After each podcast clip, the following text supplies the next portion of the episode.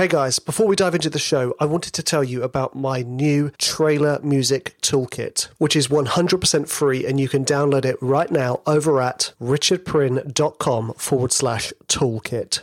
This toolkit contains, firstly, my perfect trailer cue blueprint. It also contains a handful of one shot samples, like huge trailer hits, pings, plucks, braams, booms, transitions, and downers. Perfect for beginners, pros, and everything in between. Okay, let's get into the episode. One man, one community in the Trailer Music School's monthly group call. Welcome to the Trailer Music Composers Podcast. Hello, hello, hello. Welcome to another group call. This is nice. Uh, nice to see you all as per usual. Scott, hey, how you doing? Um, and obviously for those listeners tuning in to the podcast as well, checking out the uh, the monthly call. So this one, this monthly call th- ties in with the brief that we gave last last month, which was a, a subject I, I, hold close to my heart, I suppose, which is uh, dramatic piano. Uh, I love writing on the piano, as some of you may or may not know. Uh, and I love this type of writing because, uh, dare I say it, it's so formulaic. It's it's it kind of reminds me of building Lego with my kids.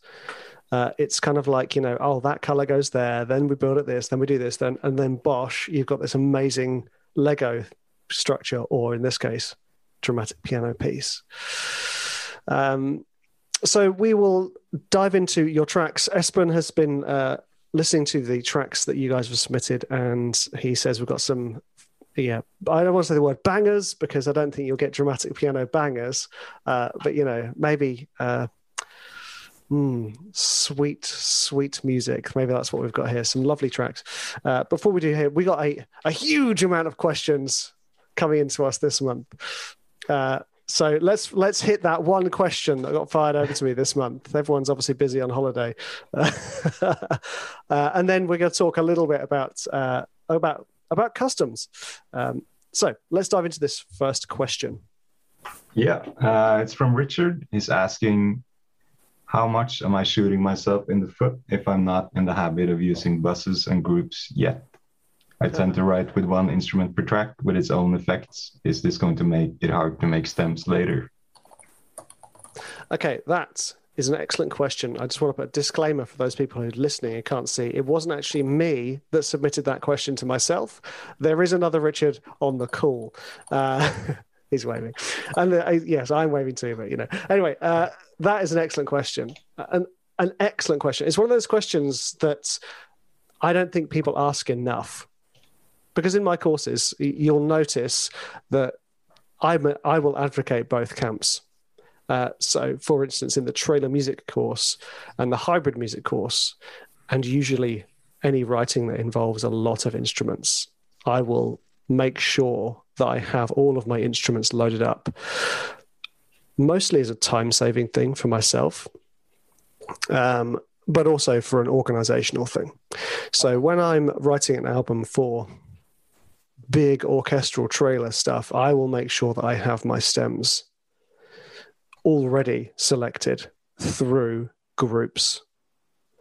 Uh, buses and sends, that's an interesting one because it's quite difficult to export your stems with the buses. Uh, you know, uh, especially in Logic, it doesn't make it particularly easy. You know, you know, you often have to bounce the stem within Logic, including the the the sends and yeah it gets a whole whole mess. Um, so my way around that particular problem is i tend to create a group within logic. So I call it a stack in logic you know a bunch of instruments grouped together with their own with their own bus and then i will put the effects on the bus. Uh, and if if needs be i will put the effects on the individual instruments with regard to shooting yourself in the foot if you're not doing it, it really, really depends. So, another situation, for instance, if you're doing let's say, organic sound design, often I will have no instruments loaded for organic sound design. Uh, I will work on a sound. It's kind of like someone, if I was a sculptor, someone lumping a massive lump of clay in front of me and me just trying to work this piece of clay in the form of a single or a few sounds. Because you know for instance with the throat stuff it will be a case of me finding a single cello sound or double bass sound or violin sound that i like and then mangling it until i have the sounds. Uh, the only thing i would say there is to save time with organic sound design or any sound design tracks is to have your stems of drums ready uh, because they're the things that are consistent across pretty much all of the trailer cues your drums. So I would recommend spending a good deal of time having your drum stems prepped and ready. And this might mean that you have huge, huge buses of instruments or many more than three or four groups of drums. Uh, you know, the simplest way to do it, as I do in the courses, high, mid, low, and sub. The difficult thing there is I often find sometimes I will use a drum for its punch, and then other times I will use it for its oomph. So sometimes I have the same drum loaded in different sets, but you know that doesn't really matter. Uh, and then what you can do is once you've written your track and you've gone through your parts, you can then just remove the excess players. It's entirely up to you, Richard, that what you do. My best advice to you is to think what would save me time uh, that's that's the biggest thing. Uh, sometimes I'm more creative when I just load up a piano. Other times I'm more creative when I have the whole orchestra in front of me. You know, it depends on what the picture that you're hearing, the picture that you're hearing, the what the sound that you're hearing, and how fully formed it is. Um, or the other option would be to have a piano for sketching and then have all your stems below. But just ask yourself will it save me time to have a template? My approach is generally a new template for an album that I will create with the first track. So I might approach a new album with with no template, find the sounds I want, and then that's my template for the rest of the album. I know Christian Henson does a similar thing when he's scoring a TV show or film, he'll say, This is my template. These are the tracks that I'm using, and I'm only using these for this. And I think it's an excellent idea. And I do the same for albums because then it limits you with the sounds. You don't spend all that time twiddling on Omnisphere or whatever it is, or the you know the worst one, which is going through articulations or presets. Um, if you just choose the sounds for the first track and then bash out the next tracks using only those sounds. That's a superb question. I hope I've kind of given you a rounded answer, um, but that's that's the way I approach it. Basically, it depends. Uh, so there we go. That's that's it for the massive round of questions we have. Uh, whew. Uh, actually, I'm quite quite relieved we didn't have too many questions today. Uh, I'm feeling a little groggy, um, not for any particular reason. Uh, so let's move on to something. Espen has been working on some custom work recently. Uh, right. So, do you want to, uh, without divulging any details, tell the listeners and the uh, and the members what what it is you've been doing and and why you thought it'd be cool to talk about it today? Uh, well, it was more like uh, a question for you if you have any experience with it. Because uh, I've done a few customs, uh, which you get a brief, you get notes from the editor and stuff. But this time I got an actual trailer to kind of score. And I was kind of lost with it because I don't know exactly what points to hit. I don't know if I have to follow sort of the rhythm of the trailer, which it might not really have. Yep. And yeah, so like, how do you create a track that stands on its own? Or does it need to stand on its own? Wow.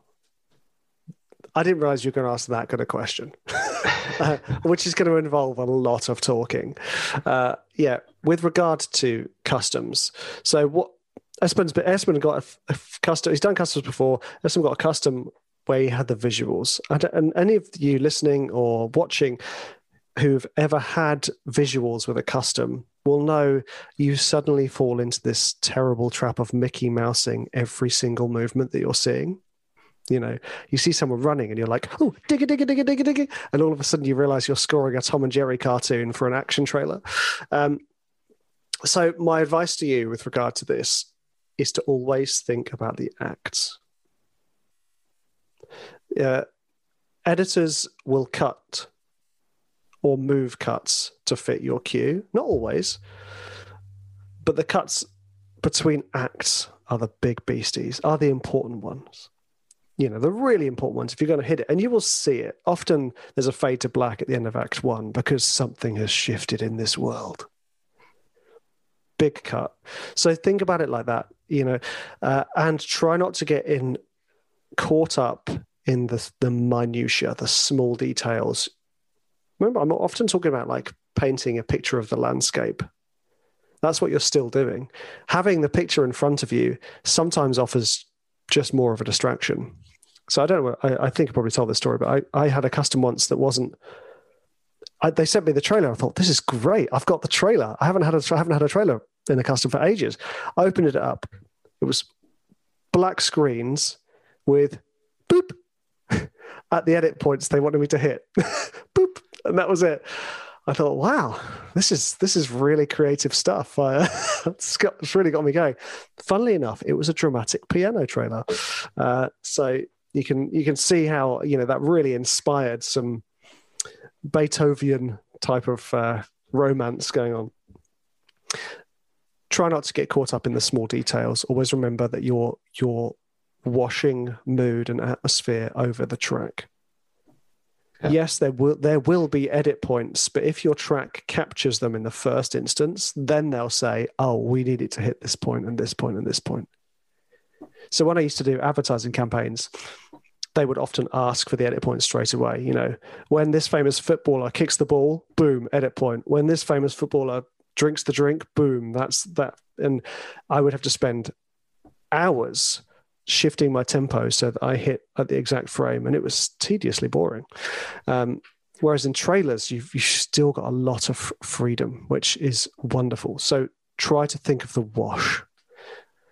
Can I just create a great track that hits around Act One, Act Two, and Act Three?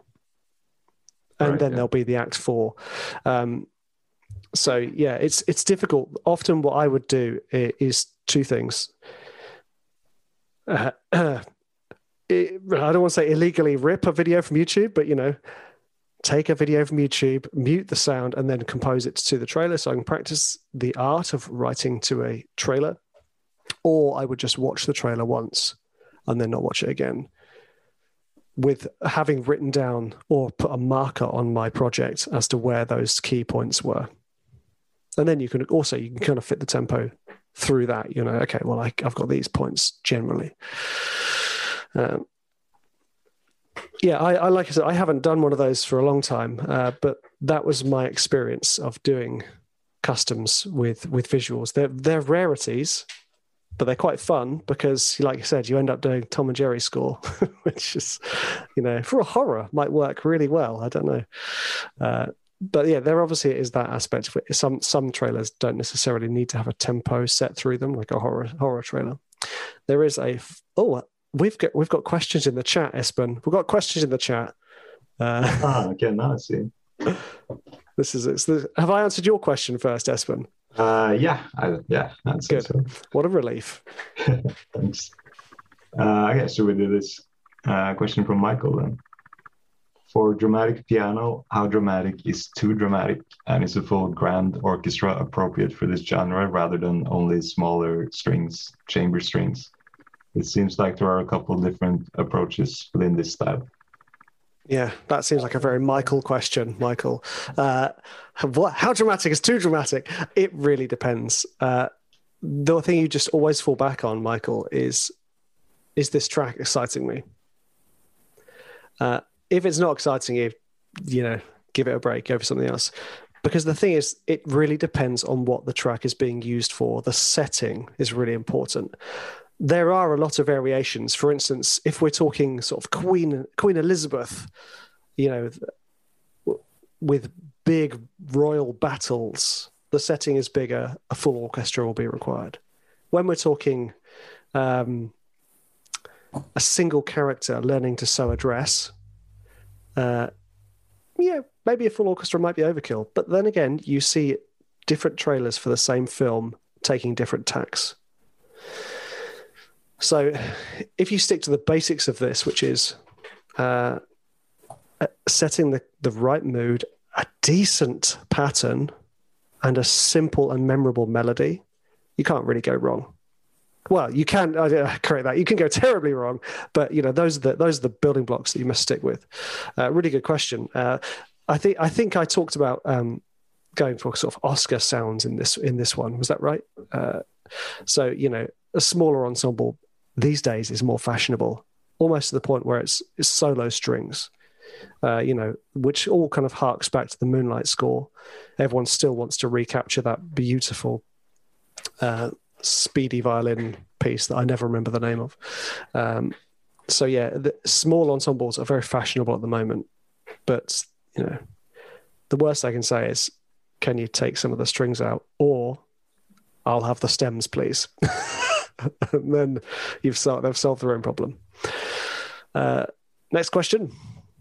Right. Uh, it's a follow up from Frederick about Act Three specifically. I often find for dramatic piano that I end up going very orchestral in Act Three, and that it almost stops being a piano track and becomes a strings orchestral track. The piano hardly cuts through unless you really hammer the velocities. I always wonder if it would be better to keep the third act smaller and still keep that piano feel throughout the whole track. But that would either mean doing Act 2 smaller or keep Act 2 the same size, but not get that Act 3 boost. What are your preferred uh, way for this style? Maybe it is mainly Acts 1 and 2 that gets placed for this style, anyways, and that is where the focus should be. Yeah. Oh, you guys. Okay, there may have been less questions this time, but they are great questions. Um, oh, Michael's a follow up. Uh, okay, so let's answer this question, question from Frederick first. Uh, great point. And Frederick, I know you're a massive fan, as am I, of felt pianos, which really struggle to cut through unless you go up to sort of C5, C6, that octave. Um, so the way you can go about that to give that lift is firstly to use pitch, which is jumpy up an octave, and also to not forget to use a sub as the baseline. Say, like, even if it's just a sine tone, something very, very basic, like a sine tone sub playing the, underneath that only comes in in Act Three, all of a sudden gives it this like oh, this big weight that just grounds the whole cue. And the lift in Act Three in this cue, in this style, is often more of an emotional lift. Not necessarily a powerful one, but a, an emotional one.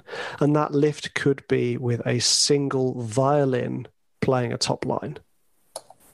And that that's often how I've approached it. I did two uh, not solo strings, but very you know string trio albums for Elephant Music recently. Uh, so it was kind of like, well, how do I make my Act Threes jump out whilst keeping it's essentially a string trio? Uh, and I used subs to underpin. I doubled up any patterns with uh, sections but I kept them lower in the mix, so it was you just got the sense of scale rather than this like immediate orchestra coming out. And I used the top registers of the violin. Uh, those things will give you that that jump, and I think that if you if you listen to, um, I'm terrible with names of pieces of music, but uh, Max Richter does it a lot.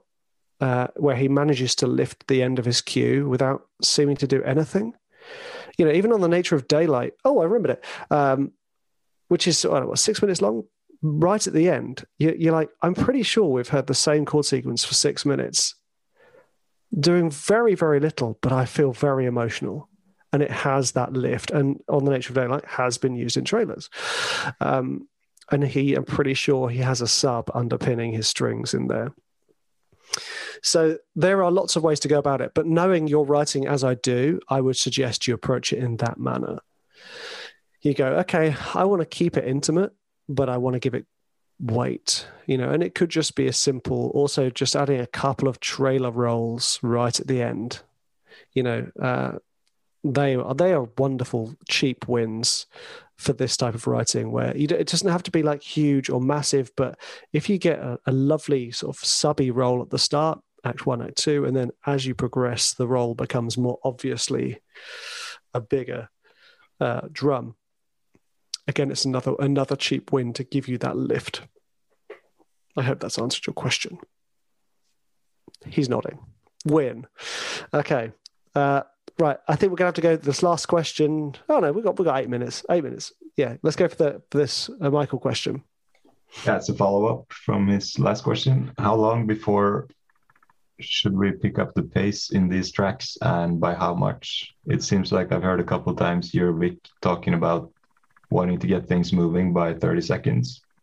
And I notice a lot of the tracks on As the Ice Melts pick up really quickly. So there's in the audience listening, as the ice melts is an Elephant Music album, um, and and also the the name of one of my tracks. I think you're referring to the album, Michael. Um, so thank you, Gavin. He says great album. Uh, now, I would say, yeah, he he says egotistically. Um, I would say sticking with the first thirty seconds in this type of stuff, because at the end of the day, when you listen to most of these dramatic piano tracks, you're not really hearing much more than a few notes in the first 15 seconds. And you would just extend that a little bit in the next 15 seconds. And if by 45 seconds I'm still essentially hearing an A minor progression, or you know even just an A minor uh, triad, then I'm going to get bored. So this is where it falls back on you as the listener, Michael, so you have to kind of switch hats, which is to say that, you know, don't write and edit at the same time. Put the track down, come back the next day or later on with your listener hat on. And listeners and watchers, a very, very simple trick, w- which I do when I'm in those moments of loss, is I turn my monitor off. And when I say monitor, I don't mean speakers. I mean because I don't have speakers. I just have headphones. I, I turn my monitor off so that I can't see the logic file. And it's actually amazing how you suddenly go, oh, you suddenly hear the things that you wanted to hear, but you were so focused on those little blocks in front of you. So, general rule if you haven't got that from now already, is 30 seconds, kick into Act Two, give Act Two about 45 seconds, which will take you one minute 15, then give us a rousing Act Three for 45 seconds, and then a very, very sweet and soft sign off at the end. Should bring you to two minutes 20. If you want to go longer, go longer, of course. Um, then you're dealing with intelligent uses of variation because otherwise we'll we'll suddenly we'll pick up and go, oh, oh, that's a loop, uh, you know, which which let's let's face it, we all do, uh, especially me. I I love to loop. Um, I should get a t-shirt. Love looping, uh, but uh, yeah, I think that's that's the best advice for you, Michael. Is also to start as small as possible. That's why so many of them start with a bing, bing, because then you've got room to grow and to lift. Uh, I hope those uh, answers have given you some insights a little bit. That, like I said, I absolutely love this style. Uh, I love listening to it. Uh, you know, it's one of those ones that you know it, it's great to cook with as well. You know, it makes me feel like a Victorian gentleman chopping a carrot. So let's dive into these cues because I know you guys have delivered some great tracks. So, uh, Espen, what uh, auditory delights do you have for me today? Uh, I have a lot, actually. Uh, I think we're going to start with Richard. Not you, but Okay. the other Richard. Yep. Yeah, I've submitted myself again. uh, let's see. Dramatic romance.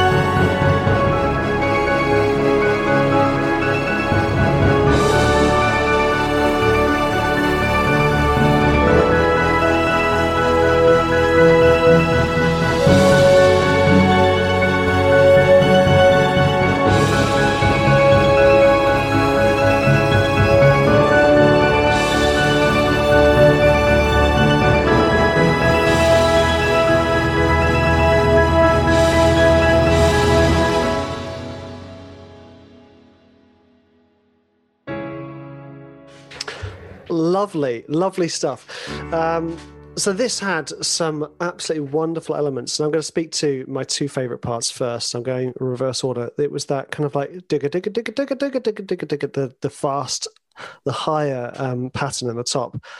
I really, really loved that. The moment that came in, I thought, yes, this should have been in earlier in another form. We should have been nodding to that earlier. That would have been a wonderful way to bring Act, act Two. I felt dragged a little bit, but when that came in, yes, we had that pace. Even if you had strings underneath in Act Two going, you know, just doubling it, just they don't need to be in the face, just there giving a little bit of tension. Uh, and I used uh, loved the bass you had in the first first act. It was yes, that's what I was kind of talking about earlier. When you have a really low sound, all of a sudden it just pulls everything down in a good way, it grounds everything. Fantastic. Um, when we got into Act Two, I would it was the track it, it needed something so that could be brought in by the pace of that bringing that pattern in earlier then once we get to act three we needed a melody we needed a, so it, like, it doesn't have to be a, you know anything ornate or you know or long it can be simple chord tone melody that's soaring above everything else that will lift everything up uh, piano choice. I loved the intro piano. Fact, I felt like it had a really nice sound to it. Um, the main piano that came with the arpeggio, I would suggest either dropping the velocities a little bit or trying another piano. or maybe putting it in a different space. It felt it, it didn't it jarred a little bit with that first piano. But uh, uh, is this your first attempt in dramatic piano, Richard? Second. So if you're that's you know that's pretty amazing for your second go at this. So well done. The other thing to consider, you did two drop downs, uh, three drop downs three drop downs. You did a drop down into Act Two, a drop down into Act Three, and then you did a mid Act Three drop down. Now I know that's quite fashionable to do those mid Act Three ones as a lift. I'm not sure it worked in the way it should have done. So I would take that drop down out, perhaps even take them all out, and just see if you can get that progression going out, going out, up. Um, but either way, uh, just take that last drop down out and let's get a top line in just it, you know, and you can have a, a hero piano playing in single note octaves, supported by some violins. That will do the job, and that will bring it up. But uh, yeah, great cue. Awesome, great job, Richard. Uh, let's move on to Thanks. Tim Brown uh, and his track Jeez. Embers. Tim. Is Tim on the? Yeah, Tim's on the call. Hey, Tim. Tim's here.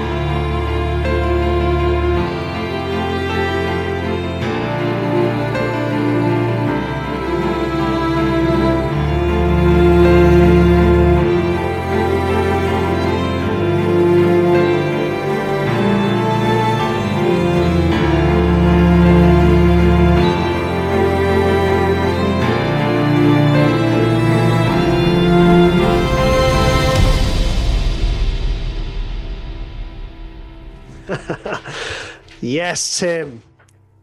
Uh, firstly, what a great piano sound you had in that first first two acts. Uh, that was just lovely, and also it was really lovely because it could have gone could have gone full on pop track, could have gone ambient piano, it could have gone post rock because of the soft piano sound.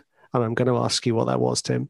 Uh, and because of the reverb, and I'm going to ask you what that was, Tim. Uh, was Noire. Yeah. Okay. Great. Uh, what about the reverb? I always love hearing this black hole reverb. Oh, who's that by? Is that um? Oh, I can't remember the name. Espen's no, looking like he knows. Eventide. Okay, cool. Thanks, Tim. Uh, you did so much right in that.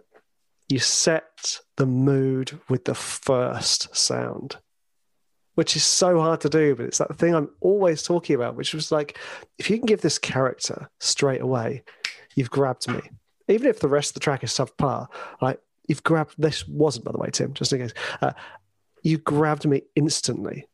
I loved it. I loved it. And then at that point where i go okay what's tim going to do Yes, yes, yes, yes. The pattern comes in, which I talk about in the piano course, which is basically, you know, you've you've set the tone in the intro, and then you bring in a pattern to bring the tension, drive the track forward. It doesn't have to be anything overstated, and this wasn't. That was really subtle, but the subtlety carried all these wonderful shades of emotion with very, very little superb job. We got to the next stage where, which I felt jarred a little bit when it shifted into either either a different piano sound or the different velocities with the same piano. Uh, there was it, it lulled a little bit in that section. I think that was because what happened was you had this lovely rich sound in the first 45 seconds a minute. Uh, and that sound went and it was replaced with a much brighter piano. So we lost a lot of mid frequencies in the piano. So i would suggest keeping that piano going throughout that section and maybe using the brighter piano to pick out the the important parts albeit the top note melody basically. And the uh, the bass notes. You know here you're going to go which is again another easy win for those act threes. Once it picked up and the strings came in, the brightness of the velocities made perfect sense. Uh, uh, we get into a difficult area with this. If we got string players on that track, Tim, and we had it played with a pianist, like I, I wouldn't change anything. I loved it. It was beautiful writing. But what we get into is we get to this place where, with, and we all have this with sample libraries, where sometimes the sounds don't do the thing we want to, them to do, and especially with legato strings, or or where where you're shifting between legato and staccato strings, where they're shifting articulations. And there were a couple of articulations in the strings that took me out of the track, and that's what it does. It doesn't. It, you know, I'm lost in this lovely romance, and then I go, oh, oh, that was a weird sample. Uh, so we need to kind of straddle this awkward world where we we where we write for the sample as much as we write for the music. So, and that's why so much music is produced in a similar way because we're all basically trying to hide the fact that no one has paid us to use an orchestra.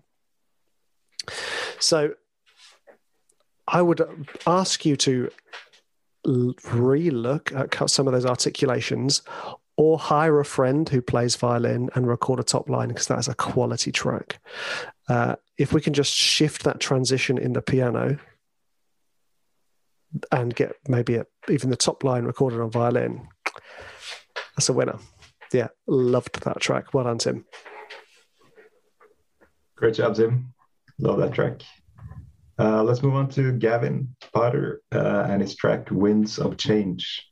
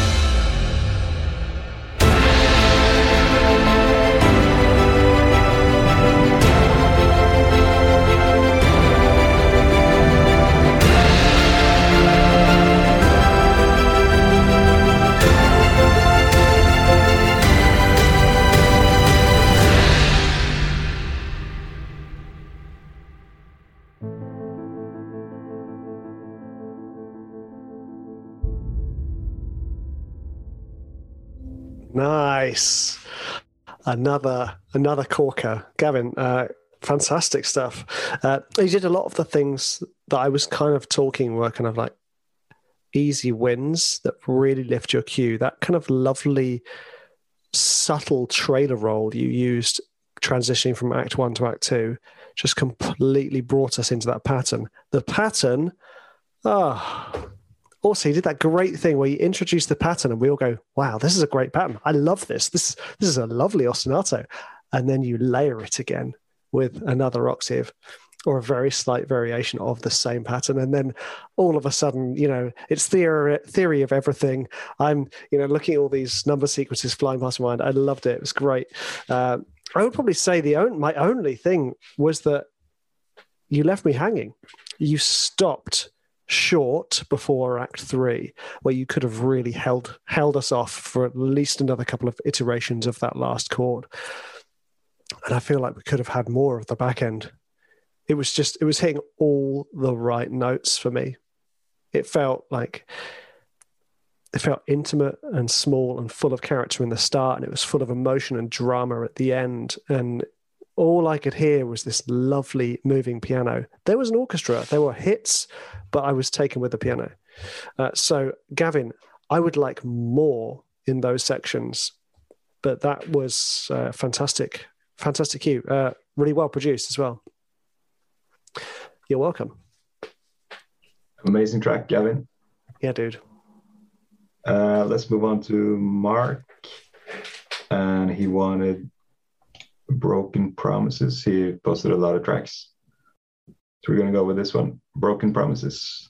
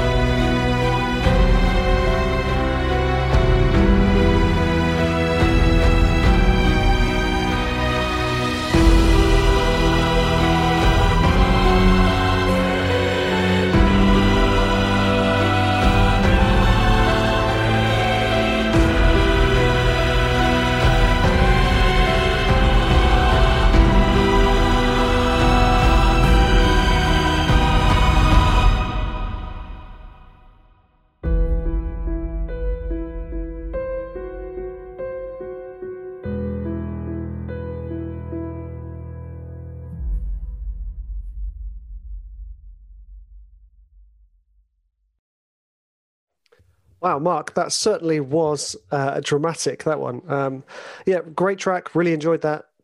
Um, really nice pattern. I am a huge fan of a single pattern underpinning an entire cue because then you just get to kind of practice growing your through orchestration and through variations on top of that. And it's a really easy way to create tension throughout a track. I feel like you gave us too much too soon, though, Mark. Like your do do do do do do do do do go- starting from the start, we could have held that back, and it could have just been like bing, bing, at least for the first five seconds, and then da da da, ba da ba. So you're you're easing us in to the tension. Once everything came in, once you brought those strings in, there was a nice transition. I think it was maybe a minute in.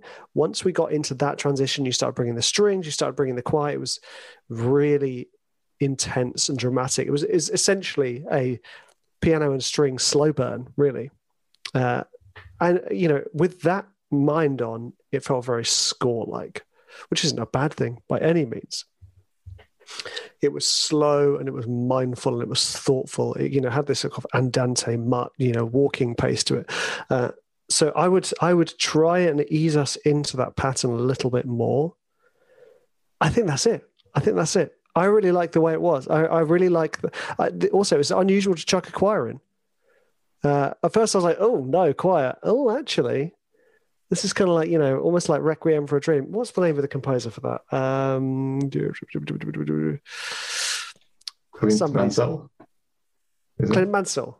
Was it Clint Mansell? I think so. Yes. Yeah. It reminded me of his stuff, which is a huge compliment. You know, he does very, very uh, simple but effective pattern-based writing, and you know, and it's all about the emotion of growth within his tracks. You know, the same with the Moon track, Moon score as well. Excuse me, I'm just about to sneeze. Or is it going to go? Um, but yeah, great track, Mark. Uh, I yeah, t- try exploring easing us into the pattern a bit more, and then we can go forward from there. Um, Espen, have we got any more? Uh, do we? we've got. I think we've got time for one more, and then then Espen and I have an exciting announcement. Right. Yeah. Uh, okay. Let's do Dave, and the Oscar goes to.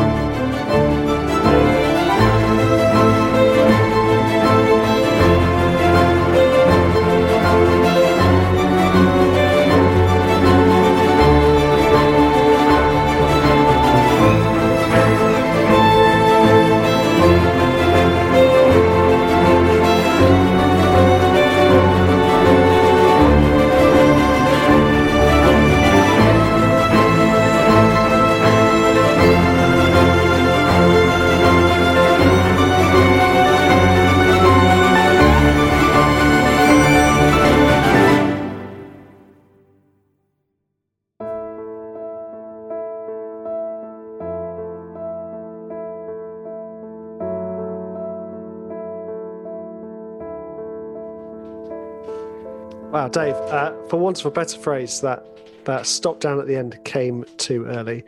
Um, we needed more just before you dropped down, and then you know that was a beautiful cue. Beautiful, especially that once all the strings were in, I was just, I was just like, yes, this is advertising gold. Uh, yeah, that's you know, that's the wonderful. You know, that's also very Einaudi as well. That, that at that point because it's got that wonderful balance of drama and class and style. You know, and it's it makes it feels like you're watching a small ensemble of strings and someone sat at the grand piano who knows their stuff. Uh, it was just great, really, you know, lovely. Also, the string patterns were lovely. Um, couple of adjustments. I would watch the portamento, which is the sliding lines in the strings. Like when used effectively and I think sparingly in this type of writing, they're great. But if you slip them in too much, then it's like, oh, it's like, ooh, you know, it's, uh, it just, again, it, it pulls me out of the track.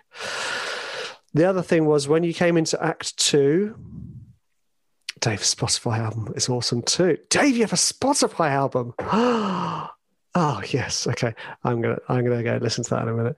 Um, what we should do when we get into Act Two, I felt like I needed the pattern, another a little pattern coming. You know, so you know in, in Gavin's track where that pattern came in at, just at that point, and it brought, carried us.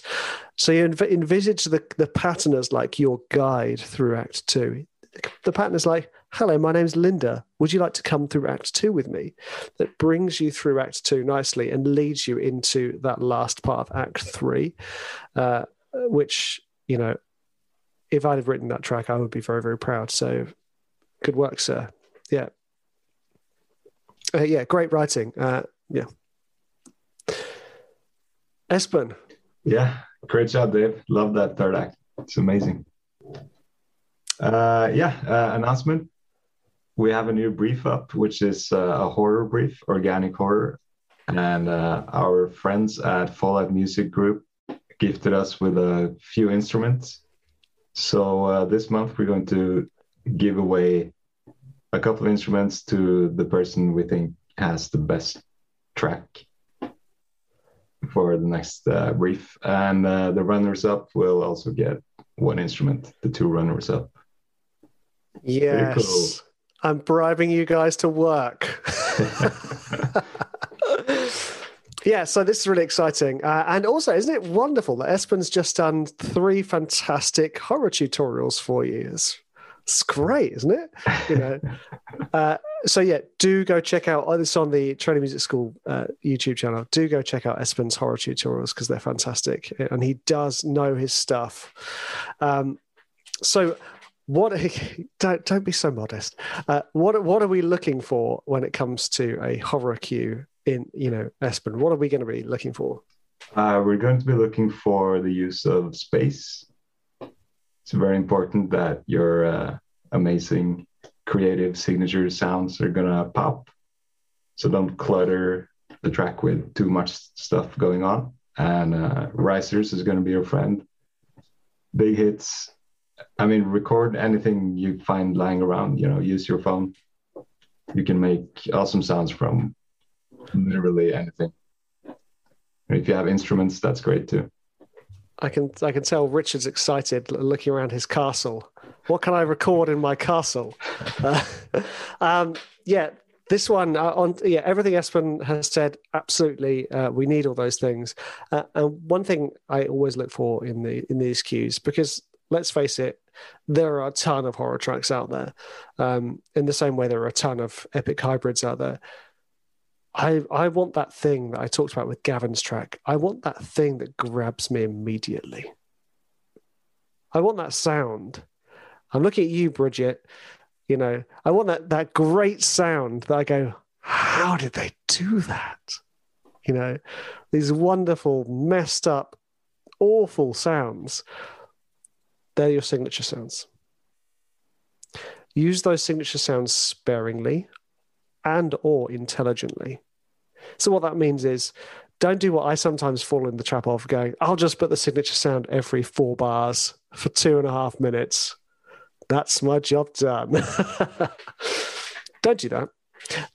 Think about how you can grow your track just with the signature sound. And then all of those things Espen mentions will fall into place. Your risers will suddenly make so much more sense. Your big hits will make so much more sense. You know, um, this one's really exciting. Um, and I, I you, you know, those of you who've been with with the training music school since the beginning, you'll know how excited I get when we get to get our little recorders out and go. I don't mean uh, the the wind instrument recorders. I mean our, our field recording devices. Um, although I do like a recorder, uh, I'm very excited to see hear what you guys do with this. Um, I personally, so Espen and I will will be judging this together. I personally will be uh, looking for character as a huge part of this. Um, Espen, what will you be looking for beyond? You know, what's the what's the what's the money shot for you, basically? Uh, a really cool special sound. I think. Oh, that's character, I guess. Yeah. He's looking for character too. I thought you were going to say a really good track. Thanks, Espen. Uh, That's my number one criteria. Yeah, that's good, it. Yeah, good really track. good writing. Uh, yeah, we all look for that. Uh, no, just uh, it's going to shine through if you have fun and do something that scares you as well. Yes. Yeah, and also don't be afraid to get weird. Uh, I for one of the one of the horror tracks I did. Uh, okay, it's a couple of years ago now. Does uh, COVID's made time feel like some kind of strange warp?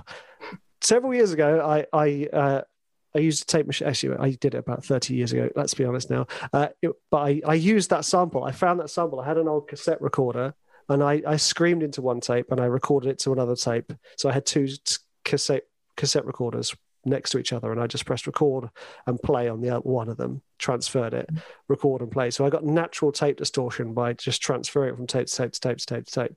Um, and then I found that tape just just as I got a brief from Elephant Music to do some horror tracks, and I thought, ooh, oh, let's see what this does. And it still sounded fantastic. So sometimes you can get, you know, you can get some really wonderful sounds. That was my signature sound, by the way. 14 uh, year old me screaming into a cheap tape machine. So I'm not suggesting you go find 14 year olds to scream into tape machines. I just think you should look out for interesting sounds. Uh, you guys know what the deal is. And I'm just looking for ways to make cheap jokes, really. Um, iPhone, iPhones, iPhones are absolutely fine. Uh, also, Zoom recorders. These little chappies here. These are excellent. Uh, in fact, I, I don't I record all of my piano music on a on a Zoom. I can't be bothered to have my microphone set up all the time, so I'll just plop the Zoom on there. Uh, hashtag lazy. Let's. Yeah, it sounds great. You're so sarcastic, Espen. Uh, that's why it sounds so rubbish, Rich. Right. Okay. Now, guys, thank you so much for turning up. Thanks for those of you in the uh, on the podcast listening. I hope you got something out of it, and I hope you enjoyed those tracks as much as I did. They were some great pieces of music. Uh, and hats off to you guys for producing such great tracks. Uh, I can't wait to hear the products of the competition. Uh, so yeah, make sure you guys tune into the, the Training Music School website uh, to get details of the competition and where you post your tracks. And of course, I will see you again next month.